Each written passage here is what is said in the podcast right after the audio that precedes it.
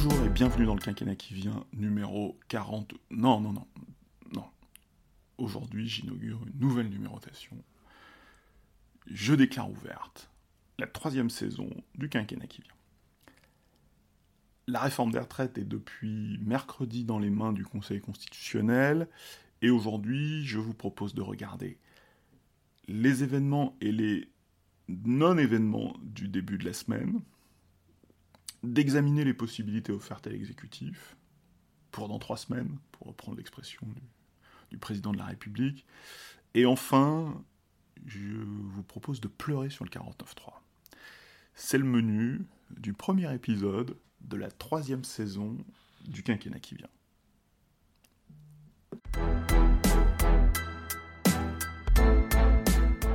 Il ne s'est rien passé à l'Assemblée lundi soir. C'est une idée un peu étrange. Mediapart avait annoncé le premier jour de la fin du quinquennat, mais il s'agit d'une conviction fondée sur l'observation. Le rejet des motions de censure a été un non-événement. L'événement est sans doute le recours au 49-3, même si le score final a révélé une, marge faible qui a évidemment été, retenue et qui est une, leçon, une leçon politique. Mais c'est un non-événement à tel point qu'il est un peu vain de chercher euh, à la qualifier de victoire ou de défaite, de demi-victoire, de demi-défaite. Euh, cette motion, ces deux motions de censure seront, oubliées comme les dix précédentes euh, déposées depuis le, mois de juin 2022. Il ne s'est rien passé à l'Assemblée lundi soir et, j'en tiens pour preuve qu'on ne retiendra rien des deux heures de discours, y compris du discours très attendu de Charles de Courson, et puis Marine Le Pen n'a même pas pris la peine de, parler. Donc ce, grand rendez-vous parlementaire, finalement, laissera assez peu de traces. Il ne s'est rien passé à l'Assemblée lundi soir, tout simplement parce que mardi, les mêmes acteurs, en tout cas certains des mêmes acteurs, qui tonnaient, grondaient lundi, ont voté le lendemain, mardi, en fin d'après-midi, à peu près à la même heure, le projet de loi sur le nucléaire avec 402 voix pour. Le lundi, le gouvernement Borne était en sursis. Le mardi, il recueillait 402 voix sur un projet euh, gouvernemental, et même je serais tenté de dire sur un projet présidentiel et présidentialisé par, par l'exécutif. Certains opposants qui, la veille, donnaient congé à Elisabeth Borne, ont voté un projet de loi du gouvernement. Alors ces députés ont évidemment plein d'excellentes raisons de voter ce texte, mais comment expliquer qu'en 24 heures, les mêmes passent de l'opposition irréductible au soutien constructif? Il serait malvenu de leur reprocher d'être une opposition constructive, mais par ce vote quand même, euh, la, succession, le calendrier très serré, l'ampleur du vote, ces 402 voix sont très impressionnantes. Ces députés ont quand même démontré l'inverse de ce qu'ils prétendaient démontrer la veille. Le gouvernement Borne, hors réforme des retraites, a parfaitement les moyens de gouverner de légiférer, et même dans le cadre de la réforme des retraites, euh, en utilisant le 49.3, euh, le, Borne, le gouvernement Borne a réussi à faire sortir son projet, alors même si le gouvernement Borne adore dire que ce n'est pas son projet, mais celui des députés et des sénateurs, a réussi à faire sortir son projet du gouvernement.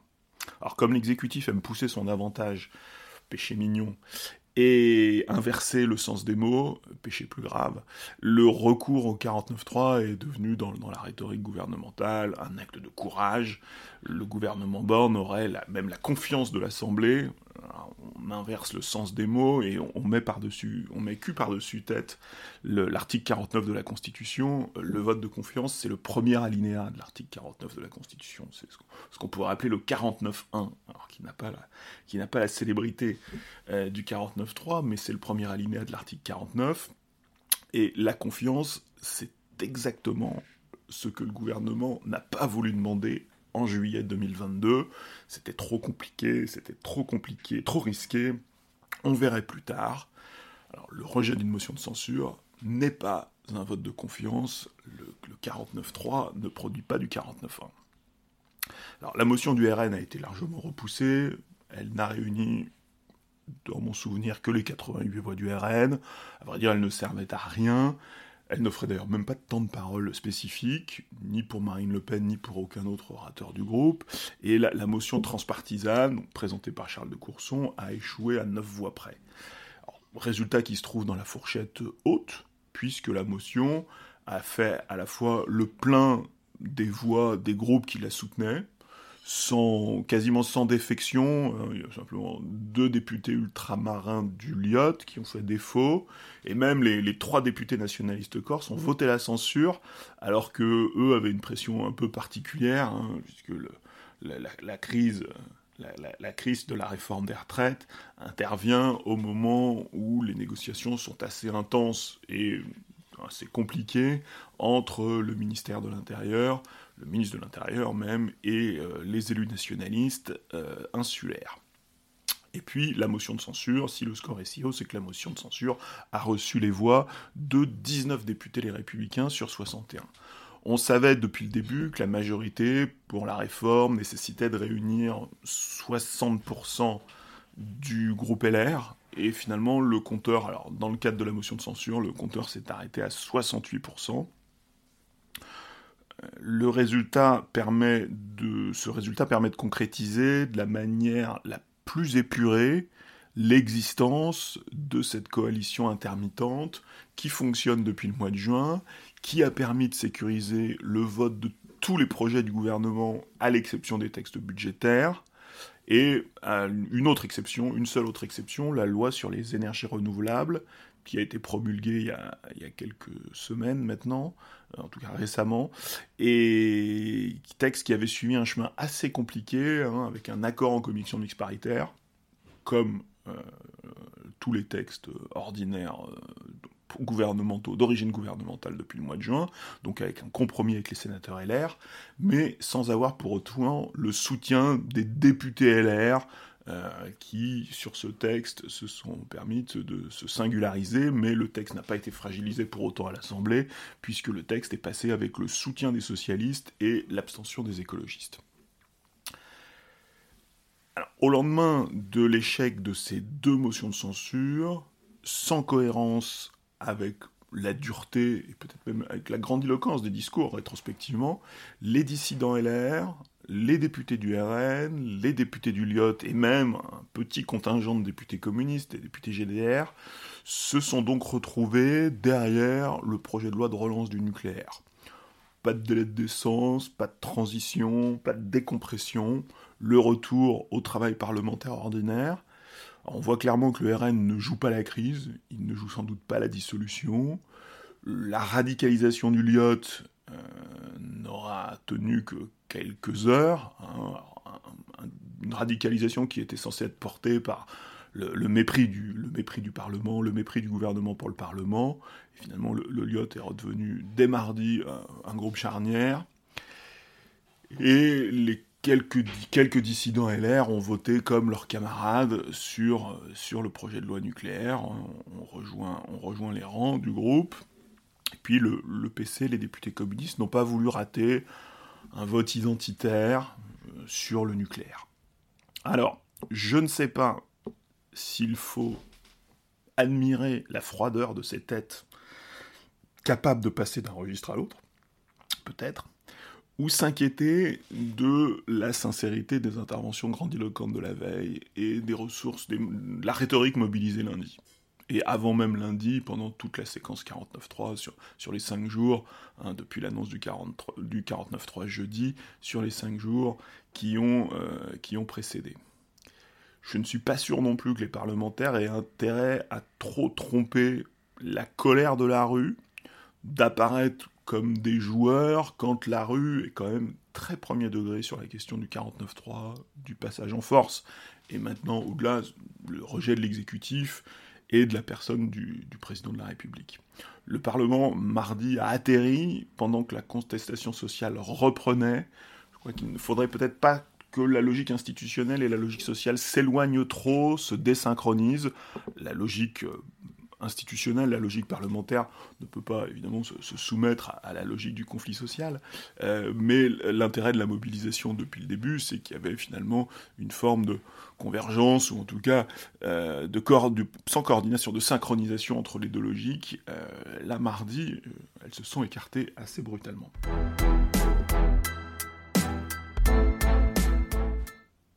Et maintenant, le président de la République a pris la parole mercredi à 13h, le message était simple, cap maintenu, programme relancé à l'identique à quelques bébols près, et énième changement de méthode.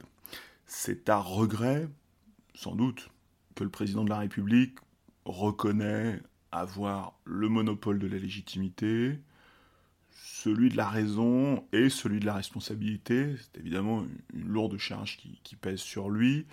Quelques paroles méprisantes pour la foule ou le secrétaire général de la CFDT, quelques hallucinations personnelles faisant apparaître des factions et des factieux comparables aux émeutiers du Capitole ou de Brasilia, permettront toutefois cette intervention, contrairement au discours parlementaire de lundi, de passer à la postérité. Le président de la République a surtout fixé une échéance dans trois semaines pour élargir la majorité arrêter et arrêter un programme de travail parlementaire. Trois semaines qui correspondent grosso modo au rendu attendu de la décision du Conseil constitutionnel. Le Conseil constitutionnel a 30 jours. Le, Conseil constitutionnel a été saisi euh, il y a trois jours, alors par les députés RN, par les députés de l'intergroupe NUPES et par les sénateurs de gauche, euh, socialistes, communistes et, écologistes, et aussi par la première ministre qui, euh, qui a profité de son, qui a, qui, première ministre qui, depuis lundi même dès, lundi a, tendance à assommer les oppositions avec un, un élément de langage assez plombant. Euh, le, texte sorti du Parlement appartiendrait aux parlementaires, et c'est probablement ce qui justifierait que la, Première ministre finalement se, mette à distance de ce texte et puisse saisir le Conseil constitutionnel euh, d'un texte qu'elle a piloté de bout en bout, en tout cas que le gouvernement a piloté de bout en bout, de bout en bout. Donc c'est une, une saisine assez gadget, une saisine blanche, hein, comme, euh, comme le Conseil constitutionnel les déteste, euh, sans aucun grief, aucune interrogation explicite. Alors on l'a parfois présenté comme une demande d'examen en urgence, une petite phrase qui, souligne l'importance du texte, finalement c'est le seul argument qui est trouvé, d'ailleurs c'est même pas la Première ministre qui signe le courrier, euh, mais ça n'est pas, pas le cas, hein. le, Conseil constitutionnel, alors s'il était saisi en urgence il aurait 8 jours, mais il ne l'est pas, donc il a bien 30 jours pour trancher, 30 jours, c'est un peu plus que les trois semaines, euh, les trois semaines euh, annoncées par le, par le président de la République. Je pense que les, les, calendriers vont se, vont se synchroniser. Alors, soit le Conseil nettoie le texte, en écartant les dispositions parasites, les cavaliers, on a déjà parlé, tout le monde sait qu'il y en a, un, voire plusieurs, soit il balaye complètement le texte en reconnaissant ce que certains professeurs de droit ont qualifié de détournement de procédure. Ça, ce sont les, deux grands scénarios. Il y a un, scénario un peu intermédiaire, un scénario pénible, ce serait la, la critique radicale, mais une critique rhétorique hein, qui s'en tiendrait au mot, euh, qui critiquerait radicalement la procédure en mode dernier avertissement. ça, arrive, ça peut être une pratique euh, dans certains cas, de, voilà, de, de, donner une réserve d'interprétation qui finalement engage l'avenir sans, euh, sans forcément censurer, censurer le, texte en, jeu au moment de la décision.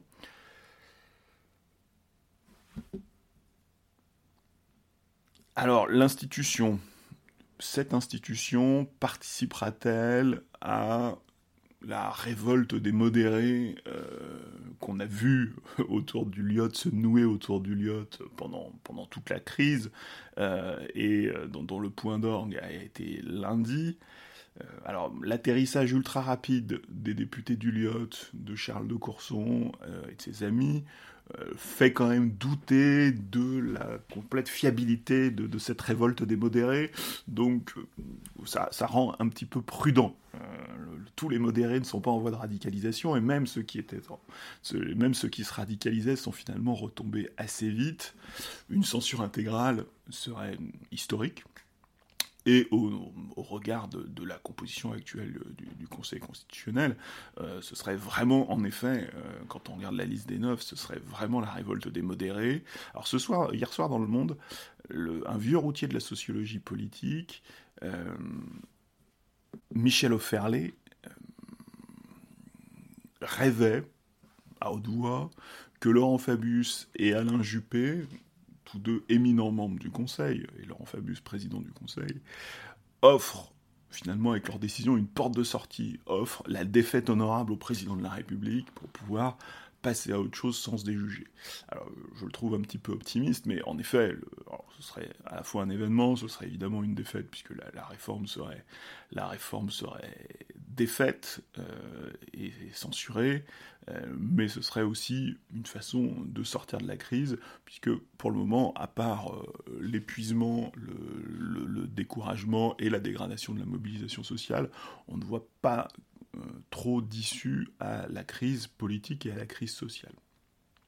Et puis dans, les trois semaines, dans les trois qui viennent, le Conseil constitutionnel devra aussi statuer sur la proposition de loi référendaire, donc RIP, référendum d'initiative partagée, déposée par les, déposée par les parlementaires, par les députés et les sénateurs, et dont l'ambition est de suspendre la réforme. Là aussi deux décisions attendues qui font que là, maintenant, institutionnellement, la balle est désormais dans le camp du Conseil constitutionnel dans trois semaines, le président de la République va-t-il sortir du bois en transformant ce que, j'appelle la coalition intermittente avec LR en une véritable coalition, une coalition qui serait assumée et stabilisée? Alors c'est exactement ce que les deux partis ont écarté depuis juin, en préférant une forme liquide.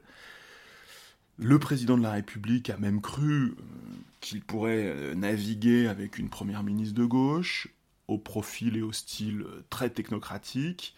Ça, c'est sans doute une faute initiale, euh, et qui fait aussi que la position de la Première ministre, malgré euh, le rejet des motions de censure, est fragilisée. Et le, alors l'officialisation de la coalition pourrait prendre plusieurs formes. changement de Première ministre est, la première option. Peut-être Catherine Vautrin, sur laquelle les, les macronistes historiques, plutôt issus du PS, avait mis un veto euh, à la fin du printemps 2022 va peut-être euh, connaître son heure. Des LR peuvent entrer au gouvernement. à titre individuel, ça ne résout rien. Hein. Les, débauchages, individuels ne, feront pas une majorité et ne stabiliseront rien au Parlement.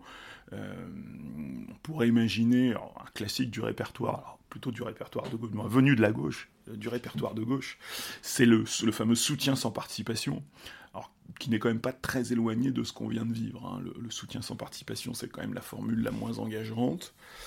Mais il pourrait aussi s'enrichir d'une officialisation euh, de, alors peut-être moi ce que j'avais appelé la méthode CMP, que j'avais défendu l'an dernier, c'est-à-dire une méthode qui resterait souple, euh, plus formalisé qu'aujourd'hui, mais souple, c'est-à-dire que avec un engagement réciproque, surtout un engagement du gouvernement, on va dire, qu'aucun texte ne sorte du Parlement sans un accord en CMP. Donc un engagement sur la méthode, alors une méthode qui a évidemment une portée politique, puisqu'elle donne, elle donne un, poids éminent aux, sénateurs LR, donc à LR à travers ses sénateurs, et cette méthode est censée emporter euh, l'accord des députés euh, LR. Alors ça n'a pas fonctionné sur les éoliennes, mais ça n'a pas non plus empêché le texte de vivre. Donc euh, ça a permis à la fois aux députés LR de, de maintenir leur position d'hostilité au texte sans le compromettre, donc c'était plutôt habile. Euh, mais la méthode CMP, qui d'une certaine façon est la méthode pratiquée implicitement depuis un an et peut-être même depuis avant, hein, puisque dans la seconde partie du quinquennat, beaucoup de textes sont sortis avec un accord CMP, il y a beaucoup d'accords, des accords très fréquents entre euh, députés et sénateurs, et donc entre gouvernement et sénateurs, hein, dans, la, situation majoritaire classique euh, avant, avant, juin 2000, avant juin 2022. Par contre, la nouveauté, ce serait que là, ça reposerait sur un, véritable engagement, un engagement public sur la méthode. Alors, l'avantage de la, de la, méthode CMP, moi, ce que j'appelle la méthode CMP, c'est que ça éviterait de devoir négocier a priori un accord de coalition et contraignant. Parce que tous ceux qui rêvent à, la grande coalition, alors on voit pas ce qu'elle aurait exactement de grande, mais en tout cas, tous ceux qui rêvent d'une coalition formalisée, et il y a des prises de, y a des prises de position euh, intéressantes sur ce point. Euh, depuis ces derniers jours quand même, hein, c'était quand même pas souvent dit avant la crise, mais donc euh, comme sortie de crise, comme sortie de crise, comme stabilisation de, sortie de crise, le, le, problème de la grande coalition à l'allemande, ce serait, c'est de nécessiter quand même la négociation d'un accord détaillé, contraignant, qui engagerait pour 4 ans. nos, nos, institutions, nos forces politiques, notre système partisan doit quand même passer d'une culture ultra majoritaire et donc une culture d'affrontement à une culture de négociation. Hmm, c'est une transition difficile, euh, c'est une situation aussi euh, qui peut être temporaire et demain on pourrait très bien revenir euh, en 2027 un, affrontement plus classique. Euh, s'il y a pas, tant qu'il n'y a pas de changement de mode de scrutin, euh, l'ensemble de nos institutions fonctionnent. Alors aujourd'hui dysfonctionnent, mais fonctionnent sur un mode majoritaire. Euh, donc voilà, il y a plein de raisons qui, font que la négociation d'un accord de coalition, en dehors du, temps que ça prend, du niveau de contrainte que ça exerce sur les acteurs, qui font que ce, cette solution est quand même sans doute compliquée. Et puis, si on est plus terre à terre, vu la prudence des deux parties jusqu'à présent, je ne vois pas. C'est difficile de voir des gens vraiment sortir du rang. Pour ça même que la participation gouvernementale me, semble euh, assez éloignée et qu'au fond, une méthode CMP euh, assumée, formalisée, euh, avec un vote de confiance, par exemple, du, de la nouvelle, du nouveau Premier ministre ou de la nouvelle Première ministre, ou même d'Elisabeth Borne si elle était maintenue, ce serait peut-être une bonne façon de faire. Là encore, euh, il y a plein d'outils dans la Constitution. Il n'y a pas que le 49.3, il y a plein d'outils dans la Constitution pour, pour, pour avancer.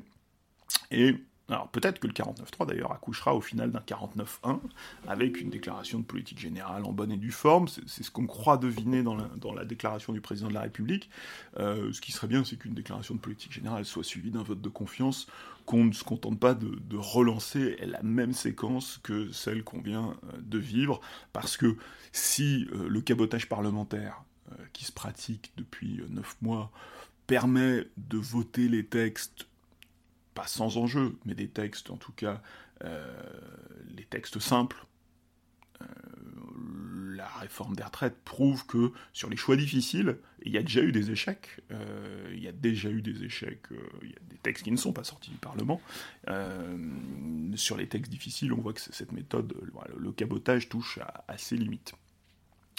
Alors à ce stade, l'appel au peuple, qui est une grande prérogative présidentielle, que ce soit par la voie d'un référendum euh, ou d'une dissolution, ne semble absolument pas tenir la corde.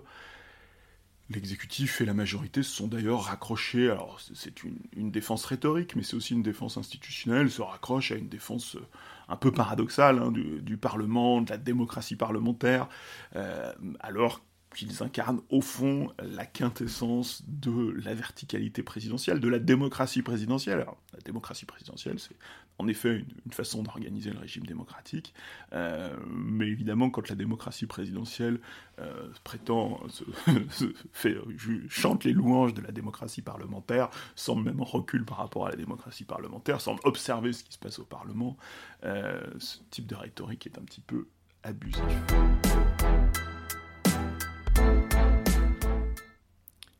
Peut-on parler sereinement du 49-3 À la fin de sa vie, dans les années 70, Roland Barthes disait se situer à l'arrière-garde de l'avant-garde. Et il expliquait la formule ainsi être d'arrière-garde, c'est savoir ce qui est mort, être d'arrière-garde, c'est l'aimer encore. Alors, pour ma part, je, je sais que le 49-3 est mort, mais je l'aime encore je, pense, je crois comprendre que le 49.3 est mort en, voyant les.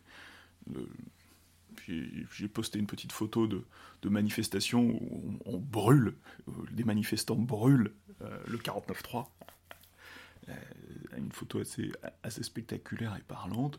Donc j'ai bien l'impression qu'il est mort, mais je, l'aime encore, alors je serais tenté de dire un peu, euh, ou en tout cas je me souviens de l'avoir aimé peut-être. Euh, j'ai déjà utilisé l'expression malédiction catalane pour le 49.3. Euh, si les 10 49.3 de l'automne sont passés sans dommage sur des textes sans enjeu pour l'opinion, le, le 11e 49.3 a marqué clairement le retour de la malédiction catalane, puisque il a fonctionné dans l'opinion comme il a fonctionné en 2016 c'est-à-dire euh, comme un point de rupture. D'ailleurs, le grisé, alors peut-être grisé par le vote de la CMP, euh, par le succès de la CMP, par le vote du texte CMP au Sénat, le gouvernement et la majorité, dans les jours qui ont précédé l'annonce du 49.3, n'ont pas peu contribué à en dramatiser l'usage et l'enjeu. Euh, alors ça avait une logique interne et une logique médiatique très forte, mais ils allaient au, devant de l'opinion euh, qui rejette cette procédure euh, notamment quand elle est utilisée contre, contre une réforme qui n'a pas le soutien, qui n'a pas de soutien populaire et qui est contestée. Personne n'a manifesté à l'automne contre les 49.3 budgétaires, même si certains croient observer dans les courbes de sondage de l'exécutif des inflexions avec le, le premier 49.3 de l'automne. ces 49.3 de l'automne étaient quand même d'une grande banalité sur des textes budgétaires. Euh, essentiellement de baisse d'impôts d'ailleurs, hein. la suppression de la suppression de la, suppression de la redevance, la suppression de la CVAE, hein, suppression de CVAE qui était le vrai point de blocage avec LR sur les textes budgétaires. Euh, ces, textes budgétaires de l'automne, les 10 49.3. Alors, le, gouvernement s'est par contre fragilisé, c'est sûr, symboliquement, hein, puisque même si personne ne s'intéressait vraiment au contenu des textes, l'accumulation des 49.3 a probablement fragilisé euh, Elisabeth Borne, le gouvernement d'Elisabeth Borne à l'automne, mais euh, n'ont pas déclenché pour autant de tempête politique, contrairement au 49.3 annoncé jeudi dernier, 49.3 qui a relancé la mobilisation. Le 49.3, pièce la plus aboutie du parlementarisme rationalisé, a changé de nature en, 2016, je pense, lorsqu'il a été utilisé à la fois alors, pour discipliner la majorité en, décomposition de François Hollande et de Manuel Valls, mais aussi utilisé en même temps contre un mouvement social massif de contestation de la loi travail un an avant, euh, le 49.3 euh, utilisé euh, en 2015 pour permettre l'adoption de la loi Macron. la loi Macron qui, était un omnibus législatif, hein, donc une loi fourre-tout pour, le dire poliment, ce 49.3 n'avait suscité aucun émoi hors du Parlement, qui évidemment s'était un peu senti privé de vote.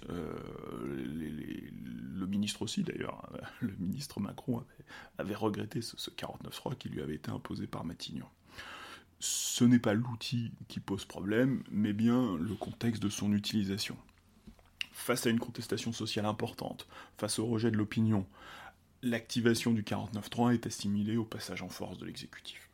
Euh, les discours pleins de recul n'y peuvent rien, n'y pourront rien. Le 49.3 n'est pas une procédure comme les autres. Euh, l'adoption sans vote d'une loi, perturbe l'ordre démocratique. Euh, il y a quelque chose de, de, contre-nature.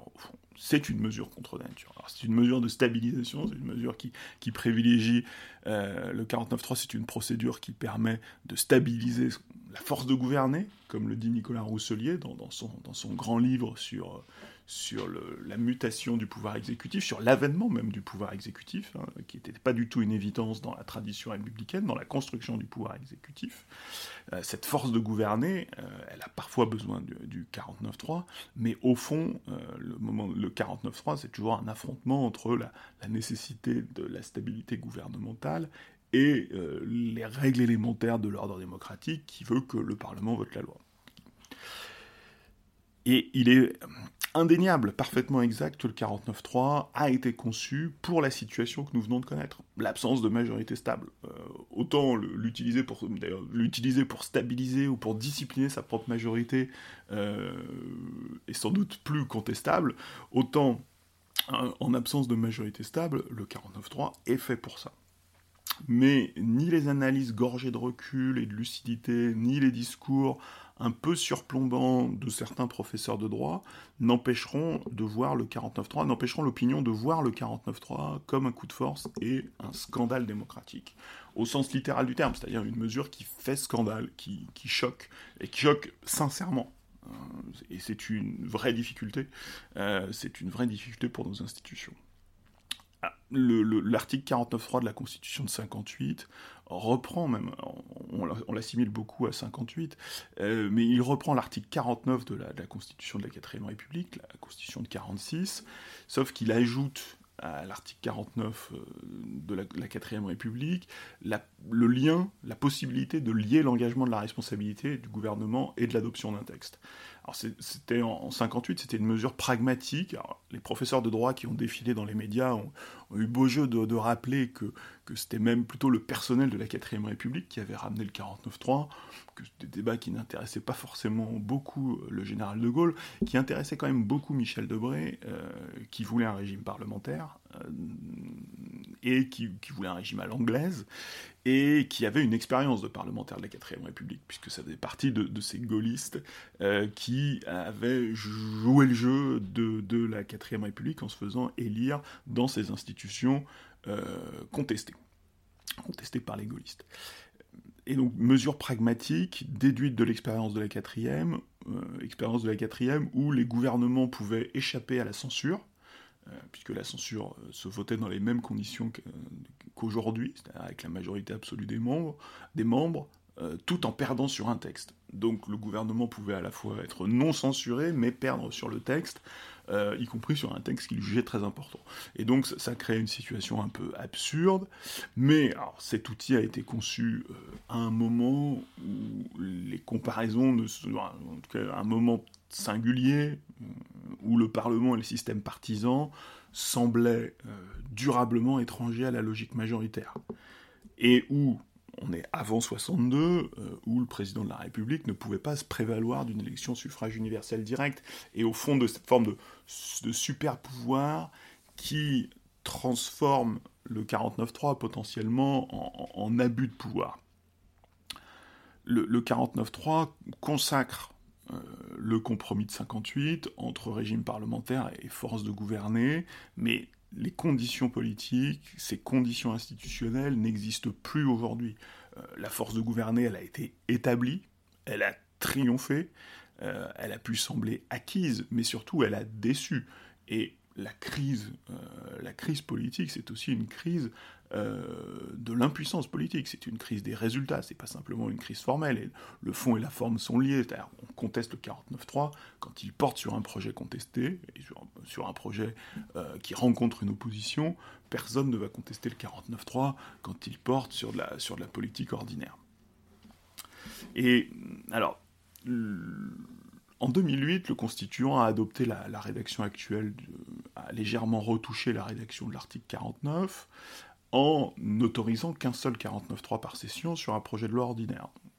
sanctuarisation des textes budgétaires, on peut utiliser le 49.3 comme, comme le gouvernement Borne l'a fait cet automne, mais en faisant ça, au fond, le constituant a reconnu euh, l'exceptionnalité de la procédure qui n'est pas la façon normale de légiférer. Sinon, on ne le limiterait pas à un, si c'était cette façon normale, banale, euh, qui ne devrait absolument provoquer aucun scandale, euh, le constituant en 2008 ne l'aurait pas limité.